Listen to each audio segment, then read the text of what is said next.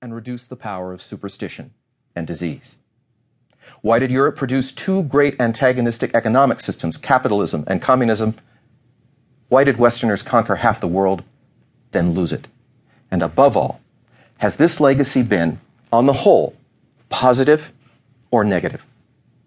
This course will explore the ideas, the events, the characters that molded the political, social, religious, intellectual, cultural, scientific, and economic history during the most tumultuous period between the 16th and the 21st centuries.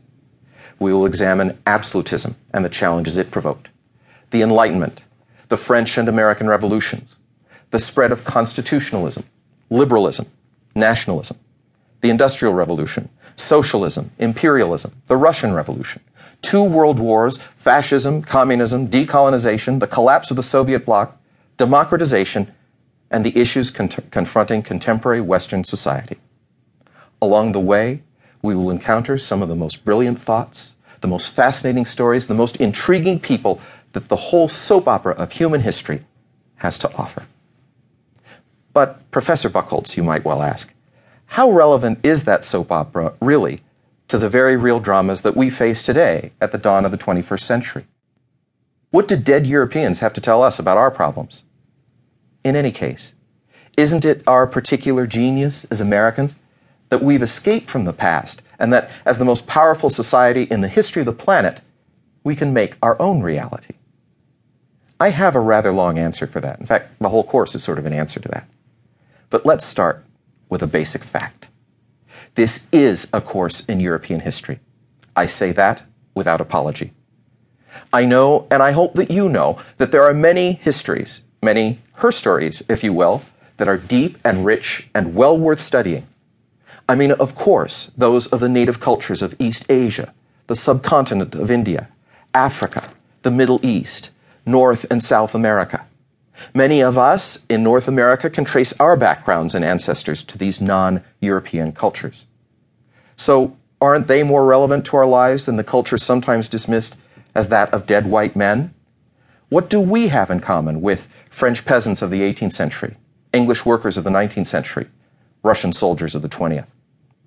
As I hope to demonstrate quite a bit as it turns out, but in the meantime, let me state unequivocally that I don't teach this course either here before the cameras and microphones or at my university because I think Western civilization or European culture is inherently superior to or more advanced than or better than these other civilizations. Quite frankly, I don't think you can rate civilizations like college football teams. And if you read the sports section in January, you know you can't even do that with any uh, degree of reliability. If measured by technological advance, sure, Western civilization clearly wins, at least right now.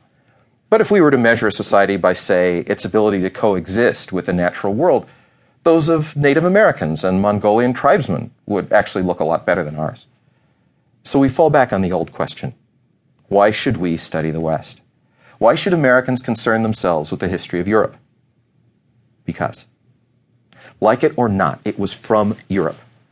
European thinkers, European traditions, European conflicts, European experiments that we in the West derived our system of government, democracy for most Western countries, the organization of our society into classes, our economic structure, capitalism, our literature, much of our art and music, the media of our public discourse, television, radio, newspapers, novels, are all by and large, for the most part, European inventions.